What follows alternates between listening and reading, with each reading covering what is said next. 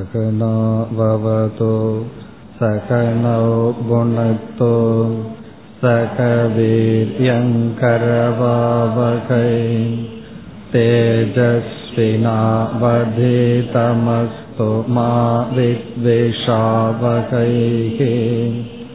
ॐ शान्ति शान्ति शान्तिः கர்ம யோகம் என்கின்ற வாழ்க்கையை ஒருவர் பின்பற்றும் பொழுது அவர்களுடைய மனம் தூய்மை அடைகின்றது. மன தூய்மை என்றால் விருப்பு வெறுப்புகளிலிருந்து விடுபடுகிறார்கள். ஒருவனுடைய மனம் தூய்மையடைந்த போதிலும் விருப்பு வெறுப்புகள் ஓரளவுக்கு குறைந்ததற்கு பிறகும் அந்த மனதில் சஞ்சலம் என்கின்ற குணம் இருந்து கொண்டே இருக்கும். நாம் நன்கு அனுபவிக்கலாம். சில விருப்பு வெறுப்புகள் நீங்கியதற்கு பிறகும் ஒரு குறிப்பிட்ட காரியத்தில் நம்முடைய மனதை வைக்க விரும்பினால் தொடர்ந்து முழு மனதை நம்மால் வைக்க முடிவதில்லை. காரணம் தேவையற்ற எண்ணங்கள். நாம் விரும்பாத எண்ணங்கள் நம்மை வந்து தாக்குகின்றது. காரணம் மனதை அதனுடைய போக்கில் நாம் விட்டு பழகியதனால். ஆகவே ஒரு சாதகனுக்கு அடுத்த சாதனை தேவைப்படுகின்றது. அந்த சாதனை உபாசனம் என்று சொல்லப்படுகிறது. அதை பற்றி சென்ற வகுப்பில் பார்த்தோம். உபாசனம் என்பது குறிப்பாக இரண்டு. ஒன்று மனதை குவிப்பது. இனி ஒன்று மனதை விரிவுபடுத்துவது. இதுதான் உபாசனையினுடைய பிரயோஜனம். மனதை குவிப்பது என்பது ஒரு நாமத்தை மனதில் நாம் எடுத்துக்கொண்டு தொடர்ந்து ஜபம் செய்து வந்தால் இந்த மனமானது ஒரே இடத்தில் இருந்து பழகும். இது ஒரு விதமான உபாசனை ஒரு விதமான தியானம். தியானத்தில் முக்கியமாக நாம் செய்ய வேண்டியது ஜபம் என்கின்ற தியானம். இறைவனுடைய ஒரு நாமத்தை எடுத்துக்கொண்டு தொடர்ந்து அதை நாம் கூறி வந்தால் ஒரு குறிப்பிட்ட காலம் இடைவெளி இல்லாமல் நாம் இந்த பயிற்சி செய்து வந்தால் நம்முடைய மனம் குவிந்து பழகும். எந்த இடத்தில் நம்முடைய மனதை வைக்க விரும்புகின்றோமோ அந்த இடத்தில் நம்மால் மனதை வைக்க முடியும். நாம் பார்த்தோம் மனம் நமக்கு கருவியாக இருக்க வேண்டும் மனம் கர்த்தாவாக இருக்கக்கூடாது. நம்முடைய அறிவு புத்தி தான் கர்த்தாவாக இருக்க வேண்டும். கர்த்தா என்றால் செயல் செய்பவன். ஆனால் மனம் அடங்காதவர்களுடைய நிலை என்ன? அவர்களுடைய விருப்பம் ஒன்றாக இருக்க மனம் எதை செய்ய விரும்புகின்றதோ அதன்படி வாழ்கிறார்கள். ஆங்கிலத்தில் கூறுவார்கள் mind is a good servant bad master என்று கூறுவார்கள். மனம் நமக்கு சர்வெண்ட் நமக்கு உதவி செய்பவனாக இருக்க வேண்டுமே தவிர நம்முடைய மாஸ்டர் நமக்கு தலைவனாக இருக்கக்கூடாது. ஆகவே உபாசனையினுடைய முதல் பகுதி என்ன? மாஸ்டராக இருக்கின்ற மனதை சர்வன்டாக மாற்றுவதுதான் உபாசனையினுடைய முதல் பகுதி முதல் விதமான உபாசனை. இனி இரண்டாவது விதமான உபாசனை மனதை விரிவுபடுத்துகின்ற தியானம். இதையெல்லாம் உபனிஷத்தில் நாம் பார்க்கின்றோம். வேதத்தில் உபாசனா காண்டம் என்ற பகுதியில் விதவிதமான தியானங்கள் கூறப்படுகின்றது. அந்த தியானங்களை பார்த்தால் இந்த அகில பிரபஞ்சத்தையே நாம் ஒன்றாக ஒரு தத்துவமாக பார்த்தல். விராட் உபாசனை என்று சொல்லப்படுகிறது.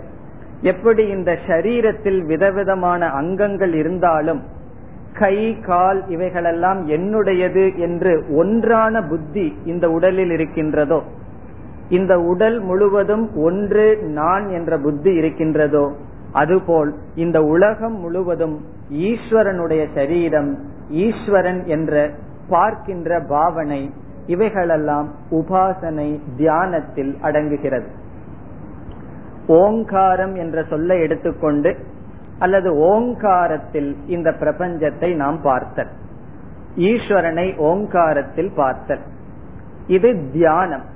இதில் நமக்கு என்ன சித்தி கிடைக்கின்றது? நம்முடைய மனம் விரிவடைகின்றது. குறுகிய மனம் விரிவடைகிறது. ஆகவே உபாசனை என்ற சாதனத்தின் மூலமாக ஒரு மனிதன் மனதை ஒருமுகப்படுத்துகின்றான் மனதை விரிவுபடுத்துகின்றான். இப்பொழுது ஒரு சாதகன் கர்மயோகம் உபாசனை என்ற இரண்டு சாதனமும் செய்துவிட்டார் என்றால் அல்லது செய்து கொண்டிருக்கையில் அவர்களுடைய மனம் எப்படி இருக்கும்? தூய்மையான உறுதியான மனம் அவர்களுக்கு கிடைக்கிறது. தூய்மையான மனம் கர்மயோகத்தில் உறுதியான மனம் உபாசனை தியானத்தில் கிடைக்கிறது. அந்த மனம் என்ன செய்ய விரும்பும்? தூய்மையான உறுதியான மனம் எதை நாடும் என்றால் அந்த மனம் மோக்ஷத்தை பரம்பொருளை நாடும். என்ன மன தூய்மை என்று சொன்னாலே இந்த உலகத்தில் இருக்கின்ற போகங்கள் மீது வைராகியமும் உண்மையான பரன்பொருள் மீது ஆசையும் வருவதுதான் நாட்டம் கொள்வதுதான் மன தூய்மை என்று கூறுகிறோம்.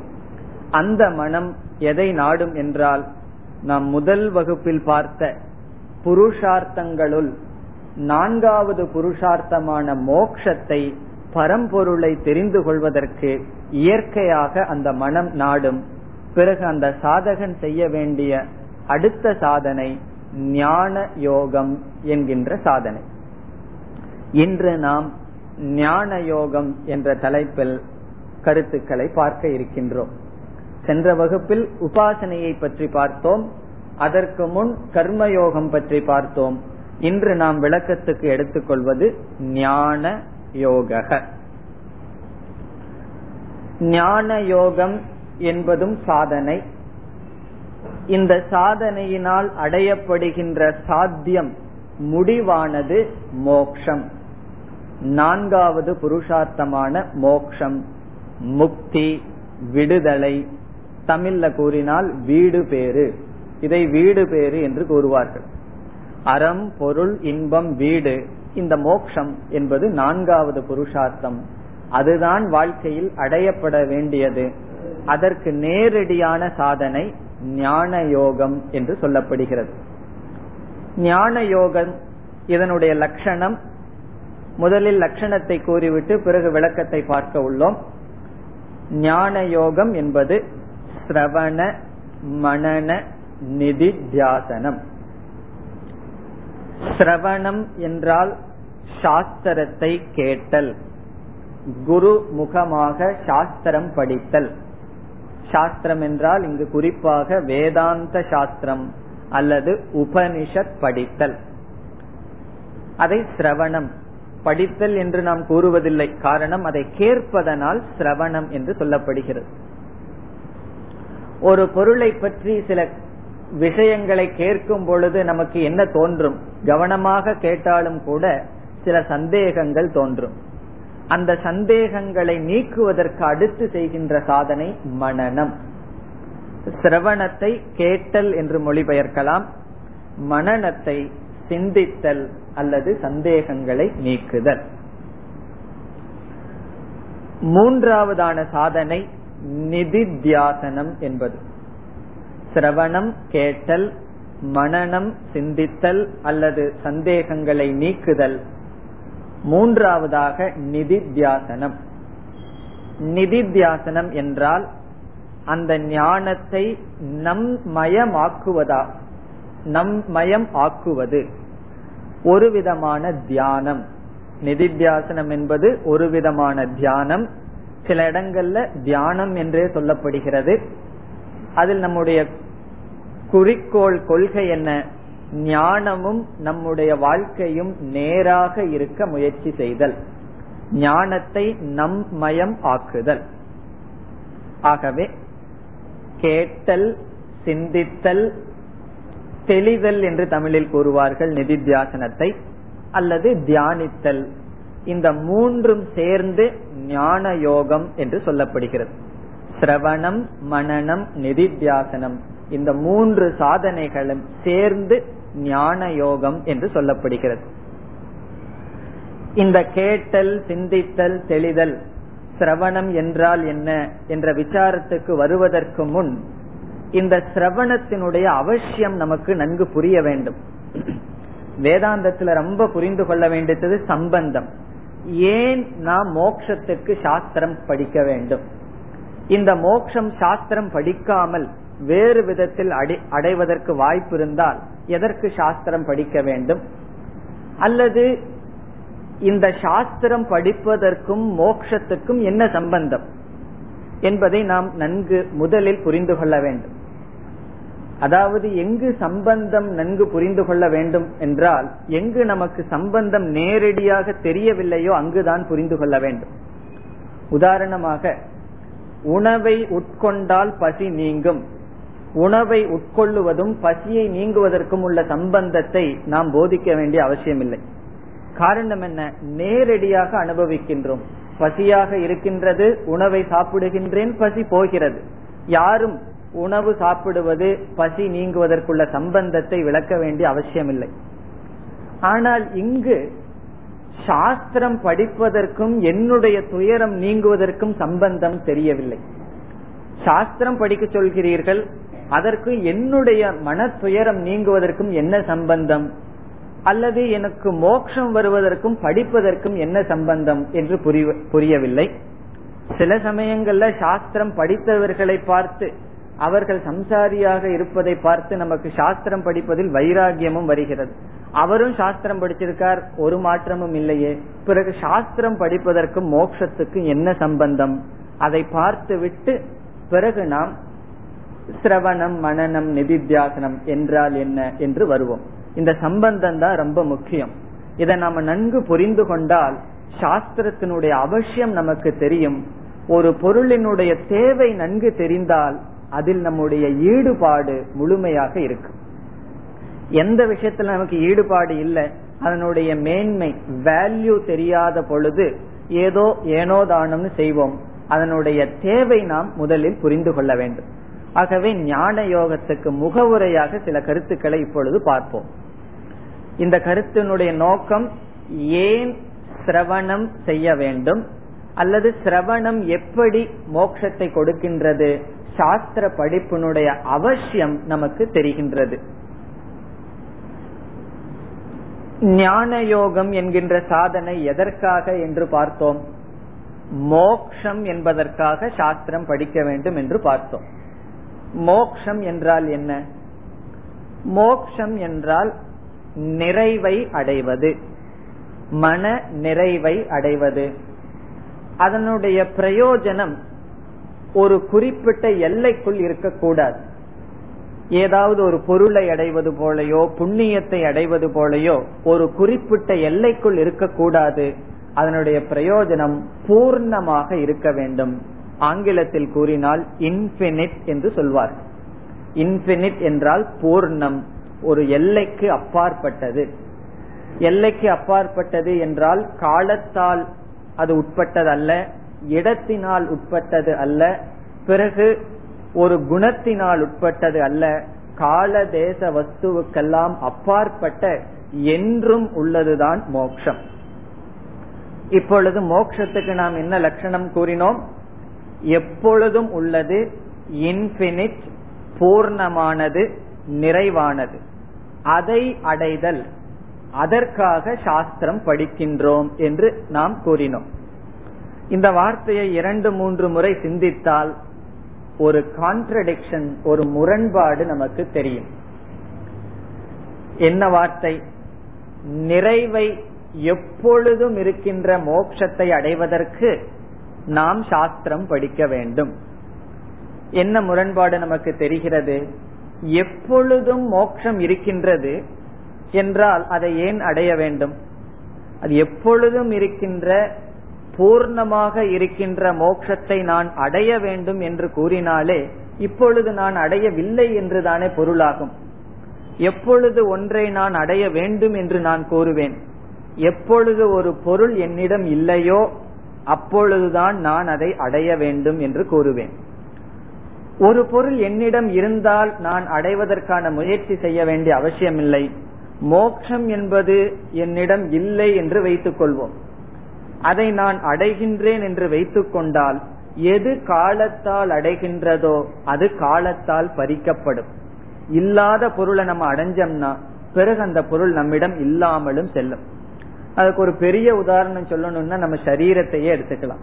இப்படிப்பட்ட சரீரம் நமக்கு ஒரு காலத்தில் இல்லை அடையப்பட்டது. இந்த சரீரமே ஒரு காலத்தில் இல்லாமல் போகும். அப்படி இருக்கையில் சரீரத்தினுடைய துணை கொண்டு உலகத்தில் எதையெல்லாம் அடைகின்றோமோ அவைகளெல்லாம் நிற நிலையற்றது. காரணம் அடையப்படுவதால். எது சாத்தியம்? தது அனித்யம். எது அடையப்படுகின்றதோ அது அனித்யம். எது கிருதம் தது அனித்யம். எது செய்யப்படுகின்றதோ அது அனித்யம். இப்ப நாம் என்ன கூறுகின்றோம்? மோக்ஷத்தை அடைய வேண்டும். என்றால் அந்த மோக்ஷம் நம்மால் அடையப்பட்டால் ஒரு காலத்தில் அடையப்பட்டால் அதுவும் நிலையற்றதுதான் என்ற சந்தேகம் நமக்கு வரலாம். ஆகவே இந்த இடத்தில் நாம் வாழ்க்கையில் அடைகின்ற நம்மால் அடையப்படுகின்ற பொருள்களை இரண்டாக பிரிக்கின்றோம். நம்ம வாழ்க்கையில எதையெல்லாம் அடையிறோமோ அதை இரண்டாக பிரிக்கின்றோம். முதல் பொருளுக்கு சாத்திய வஸ்து என்று பெயர். சாத்திய வஸ்து. சாத்தியம் என்றால் அடையப்படுவது. நம்மிடம் இல்லாமலிருந்து அடையப்படுகின்ற பொருளுக்கு சாத்திய வஸ்து என்று பெயர். வஸ்து என்றால் பொருள் சாத்தியம் என்றால் நம்மிடம் இல்லாமலிருந்து அடையப்படுவது. சாதாரணமாக இதைத்தான் நாம் இந்த உலகத்தில் அடைகின்றோம். ஒரு பொருள் என்னிடம் இல்லை அதனுடைய தேவை எனக்கு தெரிகின்றது நான் விரும்புகின்றேன் முயற்சி செய்து அடைகின்றேன் அவைகளெல்லாம் சாத்திய வஸ்து. எனக்கு வாழ்க்கையில் எதெல்லாம் அடைகின்றேனோ அதில் முதல் சாத்திய வஸ்து. இரண்டாவதாக நாம் அடைவது சித்த வஸ்து. சித்த வஸ்து சித்தம் என்றால் ஏற்கனவே இருக்கின்றது அடைந்தது என்று பொருள். சித்தம் என்றால் அக்காம்பிளிஷ்ட் ஏற்கனவே அடைந்தது. சித்த வஸ்து என்றால் அடைந்ததை நாம் அடைகின்றோம். இதனுடைய முரண்பாடை இவ்விளக்கத்தில் நாம் இப்பொழுது தெளிவாக பார்க்க இருக்கின்றோம். சாத்திய வஸ்து என்றால் என்ன? அடையாததை அடைதல். சித்த வஸ்து என்றால் என்ன? அடைந்ததை அடைதல். எப்படி புருஷார்த்தத்துல நாம் அடையறதையெல்லாம் நான்கு புருஷார்த்தம்னு சேர்த்தனோமோ இப்பொழுது நாம வாழ்க்கையில எதையெல்லாம் அடையறமோ அதைய சாத்திய வஸ்துக்குள்ளேயோ சித்த வஸ்துக்குள்ளேயோ சேர்த்தலாம். அடையாததை அடைதல் அடைந்ததை அடைதல். அடையாததை அடைதல் என்ன? நம்மிடம் எதெல்லாம் இல்லாமல் இருந்து அதை நாம் முயற்சி செய்து அடைகின்றோமோ அவைகளெல்லாம் சாத்திய வஸ்து ஆரோக்கியமாக இருக்கலாம் அல்லது பொருளாக இருக்கலாம் வீடாக இருக்கலாம் வாகனமாக இருக்கலாம் புதிய புதிய ரிலேஷன்ஷிப் உறவுகளாக இருக்கலாம். என்னிடம் இல்லை காலத்தில் முயற்சி செய்து அடைந்தால் சாத்திய வஸ்து அடுத்த கேள்வி வருகின்றது சித்த வஸ்து என்றால் என்ன? அடைந்ததை அடைதல். அடைந்ததை ஏன் அடைய வேண்டும் என்றால் ஒரு பொருள் உண்மையில் நம்மிடம் இருந்தும் கூட அந்த பொருளை நாம் அறியாமையினால் இழக்க வாய்ப்புண்டு. ஒரு பொருள் நம்மிடம் இருக்கின்றது. அந்த பொருளை பற்றிய அறியாமையினால் அந்த பொருளை இருந்தும் நாம் இழந்தவர்கள் ஆகலாம். இப்ப வேறு விதத்தில் சொன்னா ரெண்டு விதத்துல ஒரு பொருளை நாம் துளைத்து விடலாம் இழந்து விடலாம். ஒன்று நிஜமாலுமே அந்த பொருளை நாம் இழந்து விடலாம். இனி ஒன்று நான் இழந்து விட்டேன் என்ற அறியாமையில் அந்த பொருளை நாம் இழந்து விடலாம். இதுக்கு நம்ம சம்பிரதாயத்துல நமக்கு தெரிஞ்ச கதை ஒன்று சொல்வார்கள். பத்து பேர் ஆத்தை கடக்கிறார்கள். கடந்ததற்கு பிறகு ஒருவன் எண்ணிக்கை செய்கின்றான். பத்து பேரும் கடந்து விட்டோமா என்று. அவன் தன்னை விட்டு விட்டு ஒன்பது பேரை எண்ணுகின்றான். பிறகு அவன் பத்தாவது மனிதனை தேடுகின்றான். இப்பொழுது அவனுடைய செயலை கேள்வி கேட்போம். அவன் ஒரு பொருளை தேடுகின்றான் நாடுகின்றான். யாரை நாடுகின்றான்? பத்தாவது மனிதனை நாடுகின்றான். அந்த பத்தாவது மனிதன் ஒரு கால் அவனுக்கு தெரிய வரும் பொழுது அவன் அடையாததை அடைந்தானா? அடைந்ததை அடைந்தானா? அடையாத ஒரு மனிதனை அடையவில்லை. அவன் அவனையே அடைகின்றான். பிறகு ஏன் அவன் தேடுகின்றான்? அடைந்த பொருளையும் ஏன் அடைய வேண்டும்? ஒரு பொருள் அறியாமையினால் இழக்கப்பட்டால் அந்த பொருளை நாம் தேடித்தான் அடைய வேண்டும். அந்த பொருளையும் நாம் அடைந்துதான் ஆக வேண்டும். இப்ப நம்ம பார்க்கிற ஒரு கருத்து முக்கியமான கருத்து என்ன? ஒரு பொருளை நாம் அறியாமையினால் இழந்து விட்டால் அந்த பொருளை நாம் தேடித்தான் அடைய வேண்டும். அந்த பொருளை நாம் அடைய வேண்டும். அப்படிப்பட்ட பொருளை அடைவதற்குத்தான் சித்த வஸ்து என்று பெயர். சித்த வஸ்து என்றால் ஏற்கனவே இருக்கின்ற பொருள். நம்மை விட்டு செல்லவில்லை. ஆனால் அறியாமையினால் அது நம்மை விட்டு சென்று விட்டது. ஒரு பொருள் அறியாமையினால் இழக்கப்பட்டால் அது நம்மிடம் இல்லாததுக்கு சமம். அது இல்லை என்று சொல்ல முடியாதது இல்லாததற்கு சமம். இனி அடுத்த கேள்வி. சாத்திய வஸ்து எதனால் அடையப்படுகிறது என்றால் முயற்சியால் அடையப்படும் காலத்தினால் அடையப்படும். சாத்திய வஸ்து நம்மிடம் இல்லாத பொருளை. இந்த சித்த வஸ்துவை எதனால் அடைவ அடையப்படும்? சித்த வஸ்து என்றால் என்ன? நம்மிடம் ஏற்கனவே இருக்கின்ற பொருளை எதனால் நாம் அடைய முடியும்? நாம் கேள்வி கேட்க வேண்டும் எதனால் நாம் இழந்தோம்? அறியாமையினால் நாம் இழந்தோம். ஆகவே சித்த வஸ்துவுக்கு சாதனம் அறியாமையை நீக்குவது. அறியாமையை நீக்குவது என்பது ஞானத்தை அடைவது. சித்த வஸ்துவை எப்படி நாம் அடைகின்றோம்? ஞானத்தினால் அடைகின்றோம். பத்தாவது மனிதன் எப்பொழுது அவனை அடைவான்? ஒரு ஒரு மணி நேரம் சிரசாசனம் செய்தால் அவன் அடைந்து விடுவானா? முடியாது. அவனுடைய அறிவு வர வேண்டும். நான் தான் அந்த பத்தாவது மனிதன் என்ற அறிவு அந்த அறிவினால் அவன் அவனை அடைகின்றான். இதே போல அந்த காலத்துல பல உதாரணங்கள் கூறுவார்கள். கழுத்துல மாலையை போட்டுட்டு மாலையை தேடுவது இந்த காலத்துல பாக்கெட்லயே சின்ன சாவியை வச்சுட்டு ஸ்கூட்டர் சாவியை தேடிட்டு இருக்கிறது. இதெல்லாம் என்னன்னா ஏற்கனவே நம்மிடம் இருக்கிறது. சில பேர் கண்ணாடியை நெத்தியில வச்சுட்டு கண்ணாடியை தேடுவார்கள். இதை எப்பொழுது அடைய முடியும்? நம்மை விட்டு செல்லவில்லை என்ற அறிவினால் அடைய முடியும். காரணம் அந்த பொருள் அறியாமையினால் இழந்து விடுகிறது. ஆகவே இந்த முரண்பாட்டை நாம் எப்படி தீர்வு காணுகின்றோம்? என்ன முரண்பாடு? அடைந்த மோட்சத்தை அடைந்த பொருளை ஏன் அடைய வேண்டும் என்ற கேள்வி வரும் பொழுது அடைந்த பொருளும் நம்மால் அடையப்பட வேண்டிய சூழ்நிலை வரலாம். எப்பொழுது அந்த பொருள் அறியாமையினால் இழந்து விட்டால். அறியாமையினால் ஒரு பொருள் இழந்து விட்டால் அந்த பொருளை நாம் எப்படி அடையலாம்? ஞானத்தினால் அடைய வேண்டும். இது ஒரு முக்கியமான கருத்து. இரண்டாவது கருத்து அந்த ஞானத்தை எப்படி அடைதல்? ஒரு ஞானத்தை நாம் எப்படி அடைதல்? இந்த கருத்திலையும் சமுதாயத்தில் விதவிதமான குழப்பங்கள் நிலவி வருகிறது. ஞானம் எப்படி வருகின்றது? முதலில் என்ன புரிந்து கொள்ள வேண்டும்? சித்த வஸ்துவை ஏற்கனவே இருக்கின்ற வஸ்துவை ஞானத்தினால் தான் அடைய முடியும் என்று புரிந்து கொள்ள வேண்டும். செயலினால் அடைய முடியாது எதனாலும் அடைய முடியாது. ஞானத்தினால் மட்டும் அடைய முடியும். காரணம் அந்த பொருள் உண்மையில் நாம் இழக்கவில்லை அறியாமையினால் இழந்தது போல் இருக்கின்றது. அடுத்த கேள்வி எப்படி ஞானம் நமக்கு வருகின்றது? ஞானத்தை அடைவதற்கு என்ன மார்க்கம் என்ன வழி? சாதாரணமாக எந்த ஒரு ஞானத்தையும் நாம் எப்படி அடைகின்றோம் என்பது அடுத்த விசாரம். ஞானத்தை அடைய விரும்புகின்றவனுக்கு சாஸ்திரத்தில் பிரமாதா என்று சொல்லப்படுகிறது. பிரமாதா என்றால் ஞானத்தை அடைய விரும்புபவன். பிரமாதா.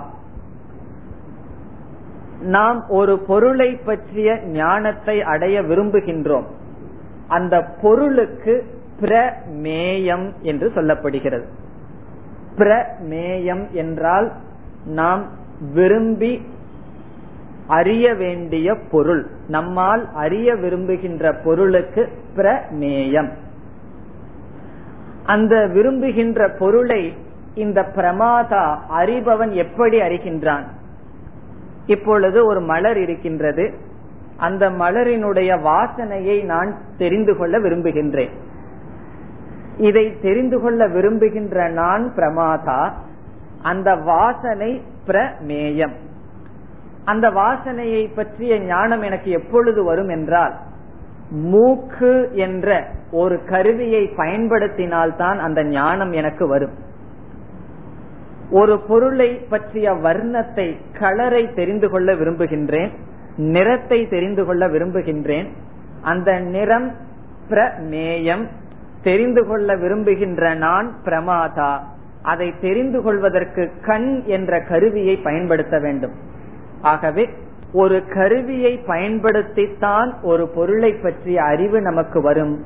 அந்த கருவிக்கு பிரமாணம் என்று பெயர். பிரமாணம் என்றால் எந்த ஒரு கருவியின் மூலம் ஒரு பொருளை பற்றிய அறிவை ஒருவன் அடைகின்றானோ அந்த கருவிக்கு இன்ஸ்ட்ருமெண்ட் அதற்கு பிரமாணம் என்று பெயர். இப்ப நமக்கு மூன்று வார்த்தைகள் தெரியும். பிரமாதா பிரமாணம் பிரமேயம். பிரமாதா அறிபவன் பிரமாணம் அறிவை கொடுக்கும் கருவி பிரமேயம் அறியப்படுகின்ற பொருள்.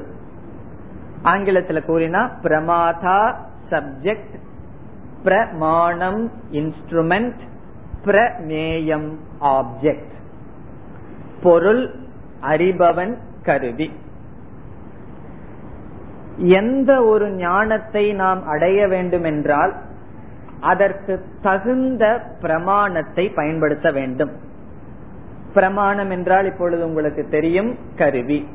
ஒரு கருவியை பயன்படுத்தாமல் ஞானம் என்பதே வராது. ஒரு பொருளை பற்றிய வர்ணத்தை நாம் தெரிந்து கொள்ள வேண்டும் என்றால் அதற்கு என்ன கருவி? கண் என்பது கருவி. அதை பயன்படுத்த வேண்டும். என்ன சப்தம் அங்கு இருக்கின்றது என்ற ஞானம் அடைய வேண்டும் என்றால் காது என்ற கருவியை பயன்படுத்த வேண்டும். ஒரு பொருள் எவ்வளவு மென்மையாக இருக்கின்றது என்று தெரிந்து கொள்ள வேண்டும் என்றால் ஸ்பர்ஷம் என்பதை பயன்படுத்த வேண்டும். இவ்விதம் பிரமாணத்தை பயன்படுத்துவதன் மூலமாக பிரமேயத்தை பற்றிய ஞானம் பிரமாதாவுக்கு வருகின்றது. இதில் நான் எந்த பிரமாணத்தை பயன்படுத்த வேண்டும் என்பது பிரமாதாவுக்கு தேர்ந்தெடுக்கும் வாய்ப்பு கிடையாது. நான் எந்த பொருளை தெரிந்து கொள்ள விரும்புகின்றேனோ அதற்கு தகுந்த பிரமாணத்தை பயன்படுத்த வேண்டும். உதாரணமாக ஒரு மலரினுடைய நிறத்தை தெரிந்து கொள்ள வேண்டும் என்று விரும்புகின்றேன்.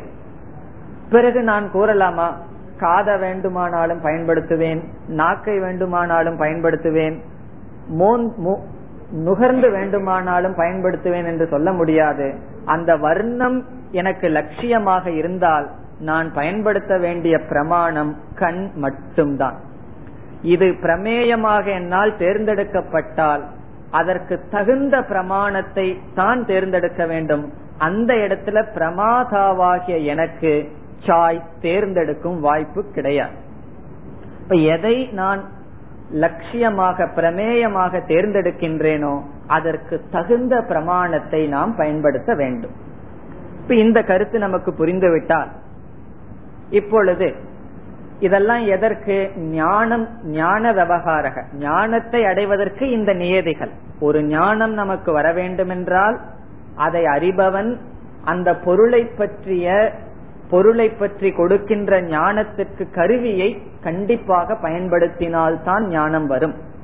இது புரியாத காரணத்தினால்தான் பலர் ஞானத்தை பல விதத்தில் அடைய முடியும் என்று நினைக்கிறார்கள்.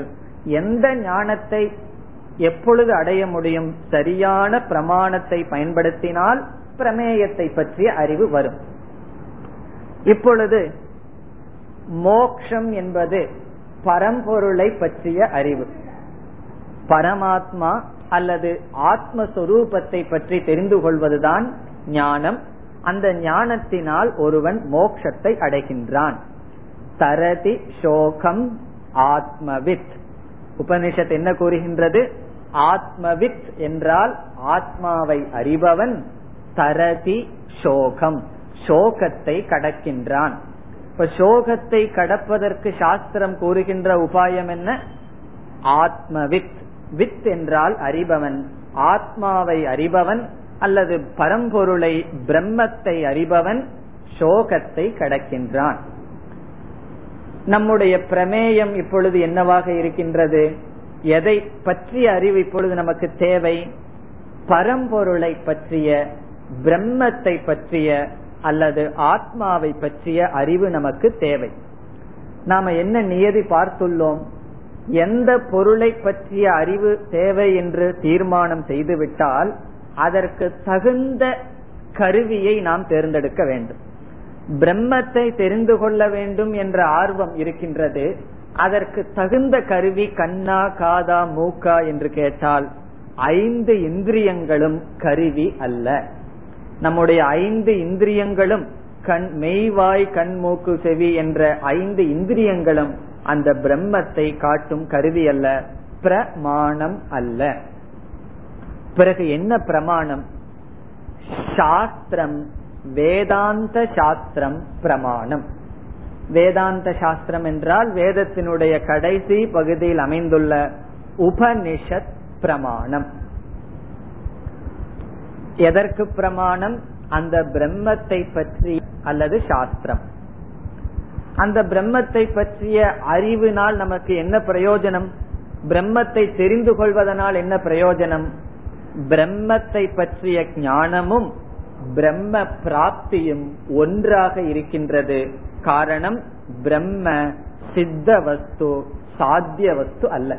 என்ன பற்றி தானே நான் தெரிந்து கொள்கின்றேன். நான் சித்தமானவனா சாத்தியமானவனா? நான் ஏற்கனவே அடையப்பட்டவன். ஆகவே பரம்பொருளை தெரிந்து கொள்வதனால் பரம்பொருளை அடைகின்றோம். பரம்பொருளை அடைதல் என்பது மோக்ஷத்தை அடைதல். காரணம் என்ன?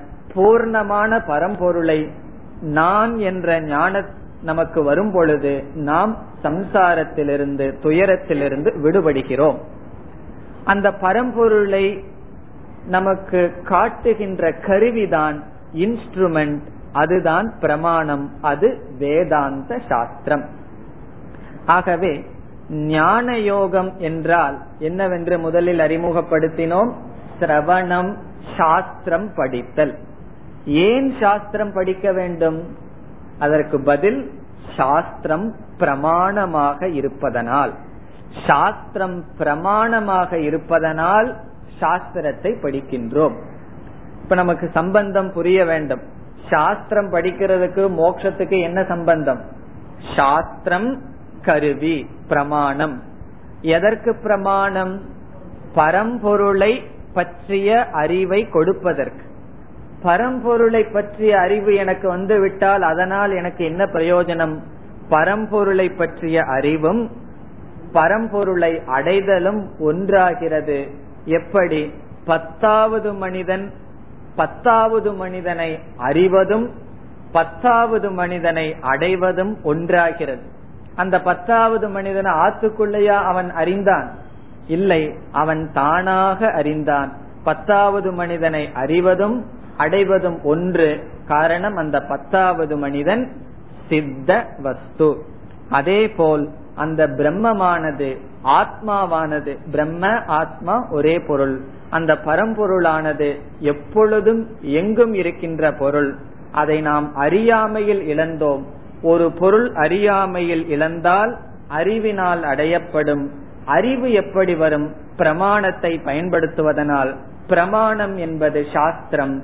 சாஸ்திரத்தை நாம் கேட்டல் என்பது ஞான யோகம்.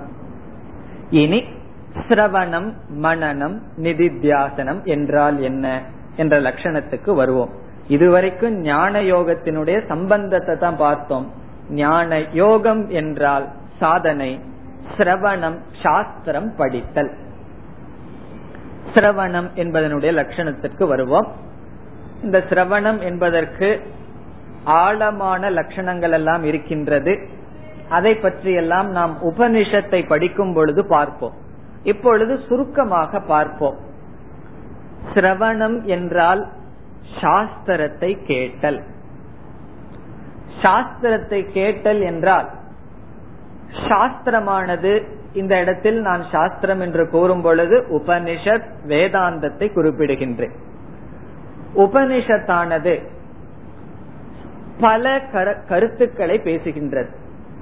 உபனிஷத் எதை பற்றிய ஞானத்தை நமக்கு கொடுக்கின்றது? முதலில் உபனிஷத் என்னை எனக்கு அறிமுகப்படுத்துகின்றது. நான் ஜீவாத்மா யார் என்ற ஞானத்தை கொடுக்கின்றது. ஜீவஸ்வரூபம் உபனிஷத்தினால் விசாரம் செய்யப்படுகிறது. ஜீவக என்றால் நாம் நம்முடைய உண்மையான தன்மை என்ன என்று உபனிஷத் பேசுகிறது.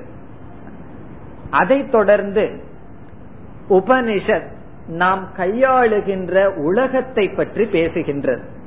ஜெகத் விசாரம். இந்த ஜெகத்தை பற்றி உபனிஷத் சில கருத்துக்களை நமக்கு கூறுகிறது. முதலில் என்னை பற்றி பேசுகிறது யார் நீ? உனக்கு என்னென்னலாம் இருக்கின்றது? உனக்கு வந்து சரீரம் இருக்கு. ஸ்தூல சரீரம் சூக்ம சரீரம் நல்லா என்னை பற்றி பேசுகின்றது. பிறகு நாம் கையாளுகின்ற உலகத்தை பற்றி பேசுகிறது. சில சமயங்கள்ல நானே எனக்கு துயரத்திற்கு காரணமாக இருக்கின்றேன். சில சமயங்கள்ல உலகத்தை சுட்டிக்காட்டி இதனால் நான் துயரப்படுகின்றேன் என்றும் கூறுகின்றோம். அந்த நம்முடைய மேலோட்டமான அனுபவத்தில் துயரம் கொடுக்கின்ற ஜெகத்தை பற்றி உபனிஷத் பேசுகிறது. பிறகு இந்த ஜெகத்தை படைத்த ஈஸ்வரனை பற்றி உபனிஷத் பேசுகிறது. இப்ப உபனிஷத்தில் என்னென்ன கருத்துக்கள் குறிப்பாக பேசப்படுகின்றது? ஈஸ்வர ஜெகத் ஜீவக. ஜீவனை பற்றி ஜெகத்தை பற்றி ஜெகத் என்றால் நாம் அனுபவிக்கின்ற பிரபஞ்சம். பிறகு ஈஸ்வரனை பற்றி பேசுகிறது. ஈஸ்வரனை சாஸ்திரம் எப்படி நமக்கு அறிமுகப்படுத்துகின்றது என்றால் இந்த உலகத்தை காட்டி இந்த உலகத்துக்கு யார் காரணமோ அவன் ஈஸ்வரன் என்று அறிமுகப்படுத்தி அந்த ஈஸ்வரனை பற்றி சாஸ்திரம் பேசுகிறது. இதையெல்லாம் நாம் உபனிஷத் படிக்கும் பொழுது இப்படிப்பட்ட கருத்துக்களை எல்லாம் நாம் படிப்போம். உலகத்தை பற்றி படிப்போம். எப்படி உலகம் தோன்றியது சிருஷ்டியை பற்றி படிப்போம் ஜீவாத்மா சொரூபத்தை பற்றி படிப்போம் ஈஸ்வரனை பற்றி படிப்போம். இப்படியெல்லாம் படிக்கின்ற சமயத்தில் சாஸ்திரத்தை கேட்கின்ற சமயத்தில் உபனிஷத்தினுடைய மைய கருத்து என்ன? எதை சொல்வதற்கு இவைகளெல்லாம் உபனிஷத் பேசுகின்றது என்று அந்த மைய கருத்து புரியும் வரை சாஸ்திரம் கேட்டலுக்கு தான் சிரவணம் என்று பெயர். அதாவது எதற்காக எந்த ஒரு மைய கருத்தை விளக்குவதற்காக உபனிஷத் ஜீவனை பற்றியும் ஜெகத்தை பற்றியும் ஈஸ்வரனை பற்றியும் பேசுகின்றதோ என்று அந்த மைய கருத்து புரியும் வரை கேட்டல் என்ற சாதனத்தை செய்வதற்கு சிரவணம் என்று பெயர். நம்ம சாதாரணமா சிரவணம்னு சொன்னா சாஸ்திரம் படித்தல் கேட்டல்னு நினைக்கிறோம். ஆனா லட்சணம் அப்படி சொல்லல. எப்பொழுது சிரவணம் என்ற சாதனம் முடிவடைகின்றது என்றால் உபனிஷத்தினுடைய மைய கருத்து எப்பொழுது புரிகிறதோ அப்பொழுது சிரவணம் என்ற சாதனையை நாம் செய்தோம். அதுவரைக்கும் செய்வது சிரவணம் என்கின்ற சாதனை. ஆகவே சாஸ்திரத்தை கேட்டல் மட்டுமல்ல சாஸ்திரத்தினுடைய மைய கருத்து பர்போர்ட் என்று சொல்வது சாஸ்திரத்தினுடைய தாத்பரியம் என்று சமஸ்கிருதத்தில் கூறுவது மைய கருத்துக்கு சமஸ்கிருதத்தில் கூறினால் தாத்பரியம். சாஸ்திரத்தினுடைய தாத்பரியம் என்ன? என்று புரிந்து கொள்வதற்கு சிரவணம் என்று பெயர். இப்ப சாஸ்திரத்தினுடைய தாத்பரியம் என்ன? சாஸ்திரம் வந்து விதவிதமான சிருஷ்டிய பேசுது. ஆகவே இந்த ஜெகத்தை வர்ணிப்பது சாஸ்திரத்தினுடைய தாத்பரியமா? அது அலங்கார சாஸ்திரத்தினுடைய தாத்பரியம் உபனிஷத்தினுடைய தாத்பரியம் அல்ல. வேறு சில கவிஞர்கள் வேண்டுமானாலும் கவிதைகள் உலகை வர்ணிக்கலாம். உபனிஷத் உலகை வர்ணிக்கும் அதனுடைய தாத்பரியம் என்ன என்பதை புரிந்து கொள்ள வேண்டும். ஜீவனை பற்றி பேசுகின்றது ஈஸ்வரனை பற்றி பேசுகின்றது உபனிஷத் இறுதியில் என்ன சொல்ல வர விரும்புகின்றது என்று புரியும் வரை சாஸ்திரம் படிப்பதற்கு சிரவணம். இது புரியாம எவ்வளவு வருஷம் படிச்சாலும் நம்ம சிரவணம் பண்ணி முடிக்கலன்னு அர்த்தம். புரியாத சமயத்தில் படித்துக் கொண்டிருக்கின்றோம். படித்து நாம் புரிந்து கொண்டால் சிரவணத்தை செய்து விட்டோம். இப்பொழுது சுருக்கமாக ஒரே வரியில மட்டும்தான் இங்கு நான் கூறுகின்றேன். பிறகு நாம் சிரவணம் செய்ய இருக்கின்றோம். அங்கு விளக்கமாக பார்ப்போம். உபனிஷத்தினுடைய தாற்பயம் என்னவென்றால் ஜீவன் ஜெகத் ஈஸ்வரன் இந்த மூன்று விஷயத்தில் இந்த ஜீவனும் ஈஸ்வரனும் அடிப்படையில் ஒன்று என்பது முதல் தாற்பயம் ஜீவாத்மாவும் ஈஸ்வரனும் உண்மையில் ஒன்று பேதம் இல்லை என்பதுதான் உபனிஷத்தினுடைய தாற்பயம் பிறகு ஜெகத்தை பற்றி ஏன் பேச வேண்டும் என்றால் இந்த ஜெகத் நிலை இல்லை உண்மையற்றது என்று ஜெகத்தை பற்றி கூறுகின்றது. ஆகவே ஜெகன் மித்யா பிரம்ம சத்தியம் இந்த ஜெகத்தானது வெறும் தோற்றம் என்றும் கூறி இந்த ஜீவனும் ஈஸ்வரனும் அடிப்படையில் ஒன்று. மேலோட்டமாக வேறுபாடு இருக்கின்றது என்றாலும் அடிப்படையில் ஜீவ ஈஸ்வர ஐக்கியம் ஜெகத்தினுடைய மித்யா நிலையற்றது என்கின்ற ஞானம் இதை கொடுப்பதுதான் உபனிஷத் அல்லது சாஸ்திரம். இதை நாம் புரிந்து கொண்டால் இதை புரிந்து கொள்ளும் வரை செய்கின்ற சாதனை படிக்கின்ற காலத்துக்கு சிரவணம் என்று பெயர். இப்ப சிரவணம் என்றால் என்ன? ஜீவ பிரம்ம ஐக்கிய ஞானம் சாஸ்திரத்தினுடைய மைய கருத்து என்று புரிந்து கொள்வதற்காக செய்யப்படுகின்ற சாதனை நாம் படிப்பதற்கு சிரவணம் என்று பெயர். இப்ப நம்ம என்ன சாதனை செய்து கொண்டிருக்கின்றோம்? சிரவணம் செய்து கொண்டிருக்கின்றோம். சிரவணம் என்றால் சாஸ்திரத்தை படிக்கும் பொழுது நமக்கு இந்த அறிவானது ஏற்படுகிறது. இனி அடுத்த சாதனை சிரவணம் இதோடு போதும். சிரவணத்தை பற்றி மீண்டும் விளக்க இருக்கின்றோம் பிறகு. அடுத்த சாதனை இந்த ஞானம் நமக்கு வந்ததற்கு பிறகு இந்த ஞானத்திற்கும் நம்முடைய அனுபவத்திற்கும் ஒரு முரண்பாட்டை பார்க்கின்றோம். அதாவது சாஸ்திரத்துக்குள்ளேயே என்ன கருத்து சொல்லுதுன்னு எனக்கு தெரியவில்லை. சாஸ்திரத்துக்குள்ளேயே சந்தேகம் வந்தால் அந்த சந்தேகத்தை சிரவணம்ங்கிற சாதனையில தான் நீக்கணும்.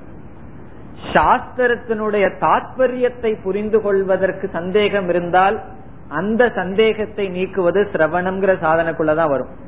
இப்ப சாஸ்திரம் வந்து ஜீவனுக்கும் பிரம்மனுக்கும் ஐக்கியத்தை சொல்லுதா அங்கங்களை சொல்லுதா வேறு ஏதாவது கருத்தை சொல்லுதா இந்த ஜெகத் சத்தியம்னு சொல்லுதான்னு சந்தேகம் வந்ததுன்னா மீண்டும் சாஸ்திரத்தை படித்து புரிந்து கொள்வதற்குள் சிரவணம் என்ற சாதனைக்குள்ளதான் வரும்.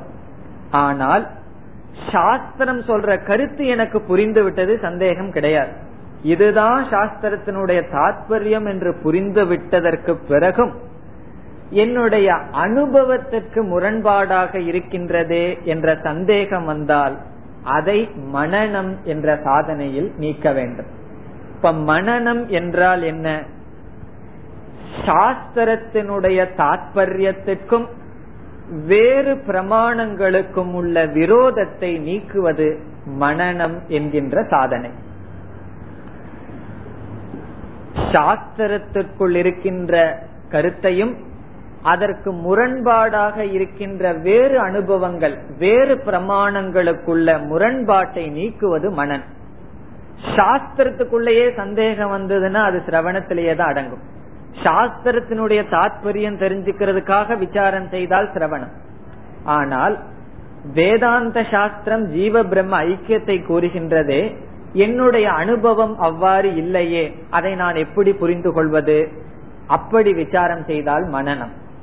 வேதாந்த சாஸ்திரமானது ஜெகத் மித்யா என்றும் பிரம்ம சத்தியம் என்றும் கூறுகின்றதே பௌத்த சாஸ்திரமானது புத்த மதத்தில் சூன்யம் என்று சொல்லப்படுகின்றது என்று மதங்களுக்குள் பேதம் வருகின்றது அந்த சந்தேகத்தை நீக்குவது மனநம் என்று பெயர். இப்ப மனநம் என்றால் இரண்டு பிரமாணங்களுக்குள் வருகின்ற சந்தேகத்தை நீக்குதல் மனநம். ஒரே பிரமாணத்துக்குள் வருகின்ற சந்தேகத்தை நீக்கினால் அது சிரவணம். இப்ப வேதாந்த சாஸ்திரத்துக்குள்ளேயே சந்தேகம் வந்தா சிரவணத்தில் அடங்கும். வேதாந்த சாஸ்திரம் என்ற பிரமாணத்திற்கும் என்னுடைய அனுபவத்திற்கும் முரண்பாடு வந்தால் அதை ஆழ்ந்து சிந்தித்து மனநத்தின் மூலமாக நீக்க வேண்டும். உதாரணமாக மனநத்துக்கு ஒரு சிறு உதாரணம் பார்ப்போம். வேதாந்த சாஸ்திரம் கூறுகின்றது நீ பூர்ணமானவன். ஜீவ் ஆத்மாவுக்கு சம்சாரம் இல்லை. என்னுடைய அனுபவம் கூறுகின்றது நான் துயரத்தை அனுபவிக்கின்றேன். வேதாந்தம் நான் தூய்மையானவன் என்று கூறுவதில் எனக்கு சந்தேகம் இல்லை அந்த சந்தேகம் வந்தா சிரவணத்துல பாத்துக்கணும் அந்த சந்தேகம் இல்லாமல் என்னுடைய அனுபவமும் பிரமாணமாக இருக்கின்றது. அப்பொழுது சந்தேகம் வருகிறது. உதாரணமாக ஒரு ட்ரெயின் எட்டு மணிக்கு செல்கின்றது என்று நமக்கு தெரியவில்லை என்றால் அதை போய் தெரிந்து கொள்வது சிரவணத்துக்கு சமம். எனக்கு தெரிந்து விட்டது எட்டு மணி என்று. பிறகு இனியொருவர் வந்து கூறுகின்றார் இல்லை இப்பொழுது பத்து மணிக்கு மாற்றி மாற்றப்பட்டு விட்டது என்று. இப்பொழுது இந்த ஞானம் சந்தேகத்திற்கு உட்பட்டு விட்டது. நான் எட்டு மணி என்று நினைத்து கொண்டிருக்கின்றேன். அவர் பத்து மணி என்று சொல்கிறாரு அவருடைய சொல் ஒரு பிரமாணம் என்னுடைய அறிவு ஒரு பிரமாணம். இரண்டு கருவிகளுக்குள் சந்தேகம் வரும் பொழுது நாம் என்ன செய்ய வேண்டும்? மீண்டும் விசாரம் செய்து வேறொருவரிடம் கேட்டோ மீண்டும் சென்று பார்த்தோ சந்தேகத்தை நீக்க வேண்டும். ஆகவே உபனிஷத்தினுடைய அறிவுக்கும் நம்முடைய அனுபவம் மற்ற மதங்களுக்கும் உள்ள சந்தேகம் வந்தால் அதை மனநம் என்ற சாதனையில் நீக்க வேண்டும். உபனிஷத் என்ன கூறுகின்றது? நீ துயரமற்றவன். என்னுடைய அனுபவம் நான் துயரப்படுபவன் என்று. இதை எப்படி நீக்குவது? நான் என்று நான் சொல்லும் பொழுது சரீரத்தை புரிந்து கொள்கின்றேன். உபனிஷத் ஆத்மாவை சொல்கின்றது. ஆகவே முரண்பாடு இல்லை என்று புரிந்து கொள்ள வேண்டும். நான் சம்சாரி என்று சொல்லும் பொழுது மனதையும் புத்தியையும் நான் என்ற சொல்லில் குறிப்பிடுகின்றேன். உபனிஷத் நீ முக்தன் என்று சொல்லும் பொழுது இந்த மனதையும் உடலையும் நீக்கி ஆத்மாவை மட்டும் கூறுகின்றது. ஆகவே முரண்பாடு இல்லை. இவ்விதத்தில் புரிந்து கொள்ள வேண்டும். ஆகவே சிரவணம் என்றால் சாஸ்திரத்தினுடைய மைய கருத்தை புரிந்து கொள்ளுதல். மனநம் என்றால் அந்த மைய கருத்துக்கு எதிரான கருத்துக்கள் நம்முடைய அனுபவமோ மற்ற மதங்களினுடைய கருத்துக்களோ வந்தால் அது தவறு என்று புரிந்து சாஸ்திரம் கூறுவதுதான் சரி என்று புரிந்து கொள்வது மனநம் என்கின்ற சாதனை இனி அடுத்த சாதனைக்கு வருவோம். அடுத்த சாதனை நிதித்தியாசனம் என்கின்ற சாதனை. நிதித்தியாசனம் என்றால் தியானம் அல்லது இந்த ஞானத்திலேயே நாம் இருந்து பழகுதல். சிரவணத்தினாலும் மனநத்தினாலும் எந்த ஒரு அறிவை அடைந்தோமோ அந்த அறிவிலேயே சில காலங்கள் நம்மை வைத்து பழகுதலுக்கு நிதித்தியாசனம் என்று பெயர். ஞானத்தில் இருந்து பழகுதல்.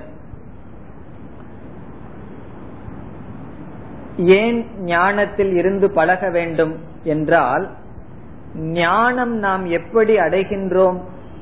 இந்த ஷரீரம் மனம் இவைகளை நாசம் செய்துவிட்டு நான் ஷரீரம் மனம் அற்றவன் என்று ஞானம் அடையவில்லை. இந்த மனம் சரீரத்தை வச்சுட்டே இதுக்கு அப்பாற்பட்டவன் நான்கிற ஞானத்தை அடைஞ்சிருக்கோம். ஆகவே எப்பொழுது வேண்டுமானாலும் இந்த அறிவு மீண்டும் சரீர அபிமானத்துக்கு செல்லலாம். காரணம் என்ன? சரீரத்தை கொன்னுட்டு நான் சரீரத்துக்கு அப்பாற்பட்டவன்கிற ஞானத்தை அடையவில்லை. சரீரத்தை வச்சுட்டே சரீரத்தோடையே நான் கூறுகின்றேன். நான் இந்த உடலுக்கும் அப்பாற்பட்டவன். நான் ஆத்மஸ்வரூபம் என்று.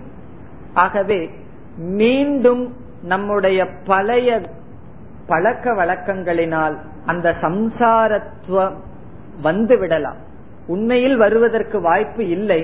ஆனால் இந்த ஞானம் ஞான நிஷ்டையாக மாற வேண்டும் என்றால் அந்த ஞானத்தில் நாம் சில காலம் இருந்து பழக வேண்டும். அப்படி செய்கின்ற தியானத்திற்கு தான் நிதித்தியாசனம் என்று சொல்லப்படுகிறது. பொதுவாக தியானம் என்ற சொல் உபாசனைக்கும் பொதுவானது நிதித்தியாசனத்துக்கும் பொதுவானது. தியானம் என்ற சொல் உபாசனையை குறிக்கலாம் நிதித்தியாசனத்தை குறிக்கலாம். இப்ப உபாசனைக்கும் நிதித்தியாசனத்துக்கும் உள்ள வேறுபாடு என்ன? உபாசனை என்பது இந்த ஞானம் அடைவதற்கு முன் மனதை பக்குவப்படுத்துவதற்காக செய்வது நிதித்தியாசனம் என்பது ஞானம் அடைந்ததற்கு பின் ஞானத்தை நிலைப்படுத்துவதற்காக செய்வது. இப்ப ஞானத்தை நிலைப்படுத்துவதற்காக செய்கின்ற சாதனைக்கு நிதித்தியாசனம். ஞானம் அடைவதற்கு தகுதியை உண்டு செய்கின்ற சாதனைக்கு உபாசனம். பொதுவாக தியானம் என்ற சொல் பயன்படுத்தப்படும். இந்த நிதித்தியாசனத்தை பற்றி எல்லாம் நாம் விரிவாக பார்க்க இருக்கின்றோம். இது அறிமுகம் தானே. நிதித்தியாசனத்தினுடைய அவசியம் எப்படி செய்ய வேண்டும் என்பதெல்லாம் பிறகு நாம் பார்ப்போம். இப்பொழுது நிதித்தியாசனம் என்ற சொல்லுக்கு தான் பொருள் நமக்கு தெரிந்து கொள்ள வேண்டும். நிதித்தியாசனம் என்பது ஒரு விதமான தியானம் அடைந்த ஞானத்தில் நிலை பெறுவதுதான் நிதித்தியாசனம். ஒரு சாதகன் சிரவணம் மனநம் நிதித்தியாசனம் என்ற மூன்று சாதனையை செய்துவிட்டால் அவன் எப்படிப்பட்டவன் ஆகின்றான் ஸ்தித பிரஜனாக மாறுகின்றான். அந்த வார்த்தையிலேயே மூன்று சாதனைகள் அடங்கி இருக்கின்றது. பிரஜக என்றால் என்ன? ஞானி. ஞானத்தை அடைந்தவன் பிரஜக ஞக என்றால் ஜானாதி இது ஞக. ஞக என்றால் அறிந்தவன். ஒரு பொருளை பற்றிய அறிவை நாம் எப்படி அடைய முடியும்? இங்கு பிரம்மத்தை பற்றிய அறிவை எப்படி அடைந்தோம்? சிரவணம் என்ற சாதனையில் ஞக ஒருவன் ஞானத்தை அடைகின்றான். சிரவணம் என்ற சாதனையில் அவன் ஞக ஆகின்றான் ஞானத்தை அடைகின்றான். அந்த ஞானம் சந்தேகத்துக்குரியதாக இருந்தால் பிரயோஜனப்படுமா? ஆகவே அந்த சந்தேகத்தை நீக்குவது பிர என்ற சொல் குறிக்கின்றது. பிரக்ஞக என்றால் பிரகர்ஷேன ஞக மனநேன மனநம் என்ற சாதனையில் பிரஜனாக மாறுகின்றான். இப்ப ஞக என்பவன் ஞானி. அவன் எப்படி ஞானத்தை அடைகின்றான்? ஞானத்தை எப்படி மாற்றுகின்றான்? சந்தேகமர ஞானத்தை அடைகின்றான். ஆகவே சிரவணத்தில் ஞக மனநத்தினால் பிரஜக இந்த ஞானம் மட்டும் இருந்தால் போதாது அது ஸ்திதமாக இருக்க வேண்டும். நிதித்தியாசனம் என்ற சாதனையில் அவன் எப்படி மாறுகின்றான்? ஸ்தித பிரஜக ஸ்தித பிரஜக என்றால் ஞான நிஷ்டையை அடைந்தவன். யார் அவன்? முக்தியை அடைந்தவன். அவனுடைய லட்சணத்தை எல்லாம் நாம் சாஸ்திரத்தில் படிக்கின்றோம். ஆகவே சிரவணம் மனநம் நிதித்தியாசனம் என்ற ஞான யோக சாதனையை ஒருவன் செய்தால் அவன் எப்படிப்பட்டவன் ஆகின்றான் ஸ்தித பிரஜன் முக்தனாக மாறுகின்றான். நான்காவது புருஷார்த்தத்தையும் அடைந்தவனாக மாறுகின்றான். இந்த ஞான யோகம் என்ற சாதனை எப்படிப்பட்டவனாக ஒரு சாதகன் செய்ய வேண்டும்?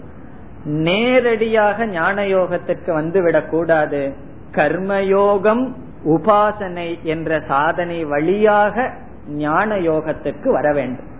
கர்மயோகத்தின் மூலமாக நம்மை நாம் தூய்மைப்படுத்தி உபாசனையின் மூலமாக மனதை நாம் ஸ்திதப்படுத்தி ஒருமுகப்படுத்தி பிறகு ஞான யோகம் என்ற சாதனையினால் நாம் மோக்ஷத்தை மோக்ஷம் என்கின்ற புருஷார்த்தத்தை அடைகின்றோம். இந்த மோக்ஷம் என்றால் என்ன? இப்பொழுது மீண்டும் அந்த கேள்விக்கு வருவோம். மோக்ஷம் என்றால் மன நிறைவு பூர்ணத்துவம். ரொம்ப அழகான லட்சணம். கீதையில் பகவான் கூறுகின்றார் ஆத்மன்யேவ ஆத்மனா துஷ்டக. மோக்ஷத்தினுடைய லட்சணம் என்ன? இறந்ததற்கு பிறகு எங்கோ போய் அடைவது அல்ல ஆத்மனி ஏவ தன்னிடத்திலேயே தான் சந்தோஷமாக இருத்தல் மோக்ஷம். இந்த லட்சணம் மிக அழகான லட்சணம் காரணம் என்னவென்றால் என்னிடத்தில் எனக்கு சந்தோஷம் இல்லைங்கிறது மிக தெளிவாக தெரிகிறது. எப்படி தெரிகிறது? ஒரு நாள் கரண்ட் இல்ல வீட்டுக்கு யாரும் வரல போகல தனியா நான் ரூம்குள்ள இருக்கேன்னா என்னால் சந்தோஷமாக இருக்க முடிகின்றதா? சில பேர் தனிமை என்றாலே பயம் கொள்கின்றார்கள். காரணம் என்ன? என்னிடத்தில் என்னால் இருக்க முடியவில்லை. எனக்கு ஏதாவது ஒரு பொருள் தேவைப்படுகின்றது திட்டதுக்காவது ஆள் தேவைப்படுகின்றது விருப்பு வெறுப்புகள் நிறைந்து கிடக்கின்றது அதை வெளிப்படுத்துவதற்கு மனிதர்களோ சூழ்நிலையோ தேவை. என்னிடத்தில் சந்தோஷமாக நான் இல்லை. இந்த ஞானம் நமக்கு எதை கொடுக்கின்றது? என்னிடத்தில் நான் திருப்தியாக இருக்கின்ற மனநிலையை கொடுக்கின்றது. ஆகவே வேதாந்த ரிட்டையர் ஆனதுக்கு அப்புறம் படிக்கணுமா? இல்ல எப்ப படிக்கணும்? ரிட்டையர் ஆனதுக்கு அப்புறம் என்னிடத்தில் நான் திருப்தியா இருக்கணுமா? இல்ல எப்பொழுதும் நான் திருப்தியாக இருக்க வேண்டுமா? இந்த சாஸ்திரம் என்பது மனிதர்கள் எல்லா காலத்திலும் படிக்கப்பட வேண்டும். காரணம் இது திருஷ்ட பலன். நாம் நேரடியாக அனுபவிக்கின்ற மன நிறைவை கொடுக்கின்ற சாஸ்திரம். ஆகவே முழு சாஸ்திரமே நம்ம மூன்று படியில் அடக்குகின்றோம். மூன்று சாதனையில் அடக்குகின்றோம். கர்மயோகம் உபாசனம் ஞான யோகம். இனி அடுத்த வகுப்பில் வேறு கருத்துக்களை எடுத்து சிந்திக்க இருக்கின்றோம். ஓம் போர் நமத போர் நமிதம் போர் போர் நமுதச்சதேம் பூர்ணய பூர்ணமாதாய பூர்ணமேவாவசிஷ்யதே ஓம் சாந்தி சாந்தி சாந்தி.